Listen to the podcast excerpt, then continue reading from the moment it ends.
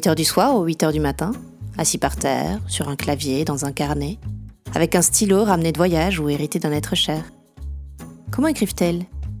Comment écrivent-ils? Dans Les Rituels, un nouveau podcast proposé par Cinevox, j'ai voulu demander aux auteurs et aux autrices belges ce que l'écriture représentait dans leur vie et dans leur quotidien. Et vous, Guillaume Senez, comment écrivez-vous?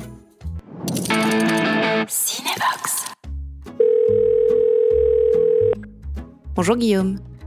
Vous écrivez en ce moment? Alors oui, J'essaye. Ah, c'est très compliqué, déjà parce que j'ai trois enfants, donc c'est difficile parce que l'écriture demande beaucoup de temps, beaucoup de concentration que je n'ai pas toujours. Et puis effectivement, c'est très difficile, je trouve, de, de se projeter, de se dire est-ce que tout ça a encore du sens, quel va être le futur du cinéma? C'est très difficile d'être créatif dans des moments pareils. Sur deux projets différents un avec un co-auteur et un autre projet avec une co-autrice. Donc j'ai la chance d'avoir à chaque fois euh, ces personnes-là qui travaillent de leur côté également et qui me donnent une rigueur. Mes projets continuent d'avancer, mais euh, sans doute plus lentement. Pourquoi est-ce que vous écrivez deux projets en même temps? Ça s'est fait naturellement. Euh, quand je suis sorti de nos batailles, j'avais pas de projet en tête. Je savais pas trop vers quoi me diriger. Et puis, euh, deux sujets qui sont arrivés à moi. C'est pas du tout prévu et je, je, voulais pas laisser tomber un projet pour un autre. Donc, en accord avec mon producteur, euh, on a décidé de développer les deux projets en parallèle. On verra bien lequel se fera en premier ou lequel se fera tout court. Puis, alors oui, il y y a des projets qui avancent plus vite que d'autres. Euh, J'ai un premier projet où je suis à une troisième version d'une continuité dialoguée et un deuxième projet où là, on on a fini seulement un séquencier dont on est content, donc on va seulement passer à la quantité dialoguée. Mais rien ne dit euh, que le projet le plus avancé sera le premier tourné. Ça, c'est par contre, euh, on ne sait pas. Vous vous souvenez de la première fois que vous avez écrit pour le cinéma? Moi, j'ai très vite euh, commencé à écrire des scénarios sans savoir que j'allais en faire mon métier. Vers l'âge de 15 ans, j'avais commencé à écrire euh, des petites histoires, mais toujours en forme de scénario, jamais, euh, jamais en forme de nouvelle ou quoi que ce soit. C'était toujours dans l'idée de réaliser. Ça a commencé très tôt pour moi. Il y avait une espèce d'évidence. Ça a toujours été le cinéma. C'est très étrange. Euh, j'ai commencé à lire bien plus tard. Ça s'est toujours fait dans, dans l'idée de faire des films. Quoi. J'ai jamais été nourri par autre chose. Ça a toujours été d'abord la mise en scène, la direction d'acteurs. Et pour arriver à ça, euh, il fallait effectivement raconter des histoires. Et donc le, scénario est venu plutôt dans un deuxième temps. Je fantasmais plutôt sur l'idée de, de, réaliser plus que sur écrire. Donc l'écriture est vraiment un, un, outil, en fait, une base de travail pour arriver à réaliser un film. J'étais cinéphile avant d'être cinéaste. Est-ce que vous écrivez souvent? Euh, J'essaye. Après, c'est très difficile pour moi d'écrire. Je, je manque de rigueur je dois constamment euh, m'amener toutes sortes de petits rituels pour contrer cette espèce de cette espèce de fainéantise que j'ai non-stop. Je, suis un homme plein de paradoxes et c'est en fait cette espèce de, rituel que je mets en place qui fait que j'arrive à, à, contrer cette fainéantise et, et m'amener ces triggers dont j'ai besoin. Vous écrivez quand et où? Quand j'étais plus jeune, j'écrivais souvent euh, la nuit. Là, avec, avec une vie de famille, ça devient, compliqué. Donc, j'écris plutôt euh, en journée, quand les enfants sont à l'école. Et alors, j'ai ouais, besoin de toutes sortes de, petites choses pour me mettre en condition. J'écrivais beaucoup dans les bars. Ça m'aidait, le fait de partir de chez moi, le fait de me dire je vais travailler. Ça me mettait une bonne dynamique. Écrire chez moi est très compliqué.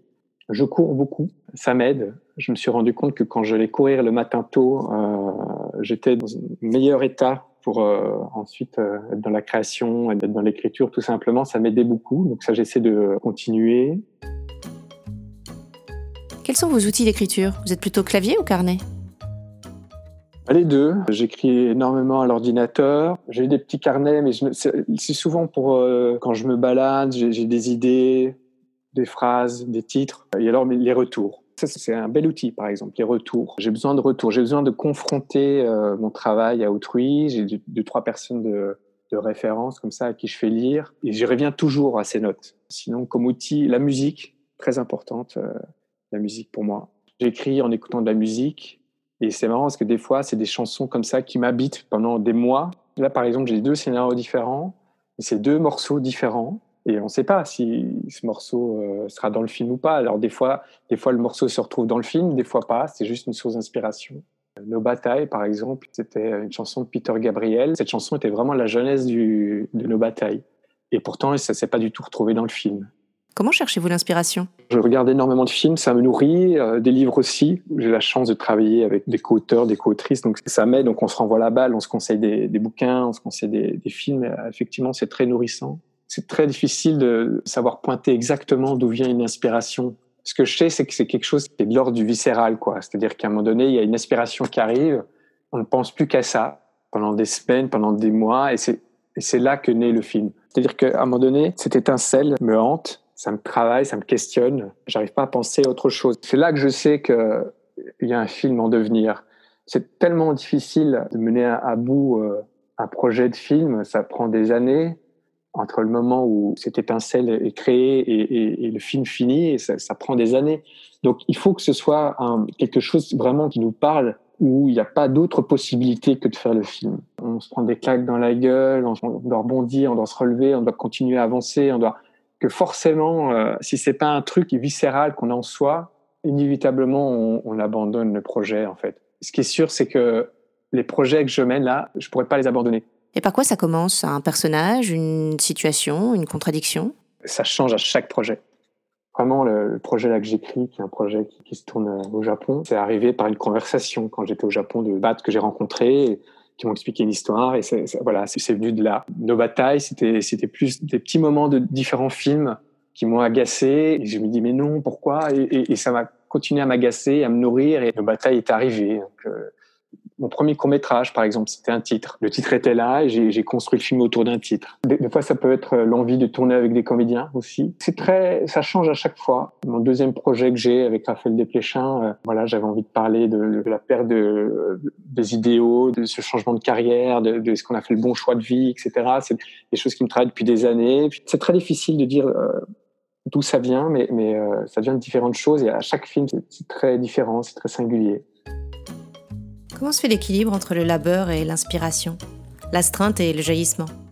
C'est un équilibre qui n'est pas facile à trouver. C'est aussi un équilibre de vie. Il y a aussi la question de la famille, de l'épanouissement personnel, de la santé mentale, de l'ennui. C'est très compliqué et je pense que ça, ça vient aussi avec le temps, quand on apprend à se connaître. Moi, ce que je sais, c'est que ce qui m'aide, c'est une forme d'urgence, de faire ce film-là, à ce moment-là, d'être un petit peu dos au mur. Le cinéma, pour vous, c'est un sport collectif? Ça, c'est tout à fait ça. C'est dans la collectivité que, en tout cas, moi, je m'y retrouve à tous les niveaux. C'est pour ça aussi que je me sens si bien, moi, dans ce milieu du cinéma, en tout cas, sur un plateau, cette espèce de collectivité. Euh, comme moi, je suis très sport collectif. Et effectivement, dans l'écriture, c'est la même chose. C'est-à-dire que tant qu'on n'a pas le retour de quelqu'un, tant qu'on confronte pas notre travail à autrui, ce qu'on écrit n'existe pas, en fait. Donc, on a, on a besoin des autres. Même si on écrit seul. Effectivement, je, je toujours pensé qu'il y avait plus dans deux têtes, trois têtes, quatre têtes que dans une. Donc moi, tout ça, ça, ça m'aide. L'humain est fondamental, quoi. C'est certain. Moi, je pourrais pas travailler avec quelqu'un avec qui je ne m'entends pas. Comme dans les sports collectifs, c'est-à-dire qu'il faut, il faut qu'il y ait une affinité, il faut qu'il y qu'il y ait une alchimie, il faut quelque chose qui prenne. Et effectivement, je, je suis quelqu'un qui fait beaucoup confiance à son instinct. J'ai besoin de, de, sentir cette affinité, cette affinité humaine, une vraie rencontre humaine avec un co-auteur, une co-autrice pour me dire, OK, avec cette personne, je vais pouvoir passer euh, des mois, des années euh, et construire quelque chose. J'ai presque des, mini-histoires d'amour, en fait. C'est des gens avec qui je me sens bien. Qui sont vos premiers lecteurs ou vos premières lectrices?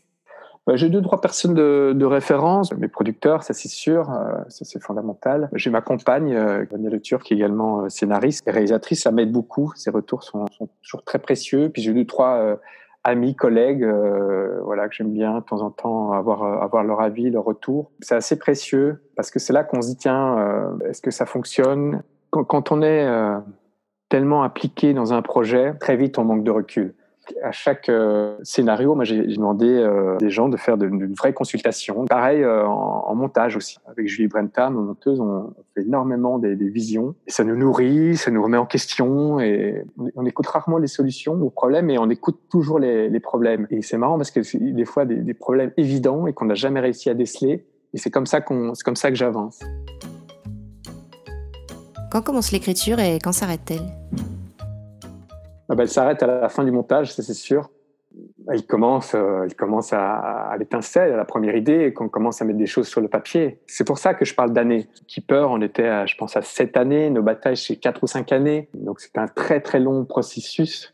Et effectivement, comme je le disais, il y a l'écriture du, du, scénario qui déjà euh, passe par différentes étapes, qui passe d'abord par un, une espèce de synopsis, synopsis long, puis un traitement, puis après il y a un séquencier, quand on commence à travailler la structure, on commence à rentrer euh, une, dramaturgie, et puis ensuite il y a le, le continuité dialoguée, le scénario, puis ensuite on retravaille le scénario, on retravaille, on retravaille, et j'écris, euh, c'est très euh, précis les scénarios chez moi. Hein on a tendance à l'oublier parce que je parle beaucoup d'improvisation quand on parle de mon travail, mais on oublie qu'il y a un gros travail derrière de, dialogue, d'intention, d'objectif, euh, de polarité. Enfin, il y, a, énormément de choses qui sont travaillées euh, dans le scénario et tout ça évolue tout le temps. Ensuite, on retravaille évidemment au tournage et puis on retravaille encore le scénario au montage. Donc, c'est sans cesse un work in progress. C'est pour ça que je vois pas l'intérêt moi de lire euh, de lire un scénario parce que moi, un de mes objectifs, c'est que le film soit meilleur que le scénario.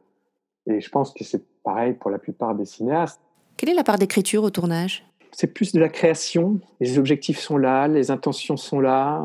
Après, j'ai cette faculté de pouvoir très vite changer les choses et mettre des croix sur des choses que j'avais écrites et, que j'aimais bien. Ce qui n'est pas toujours donné à, à, tout le monde. Et ça, les comédiens avec qui je travaille le savent. Et du coup, ils osent me proposer des choses et on travaille ensemble. Et c'est là que les choses peuvent changer, évoluer, en tout cas s'améliorer, se sublimer. Donc c'est plus un travail de création, de brainstorming, de, de, de recherche, plutôt que d'acter des choses dans, dans, le rédactionnel comme je le ferais maintenant euh, avec mes co-auteurs. Quelque chose d'un peu impalpable, et c'est ça aussi que j'aime bien. Quelque chose qui se travaille dans le collectif. C'est beaucoup moins euh, terre à terre que l'écriture euh, proprement dite du scénario.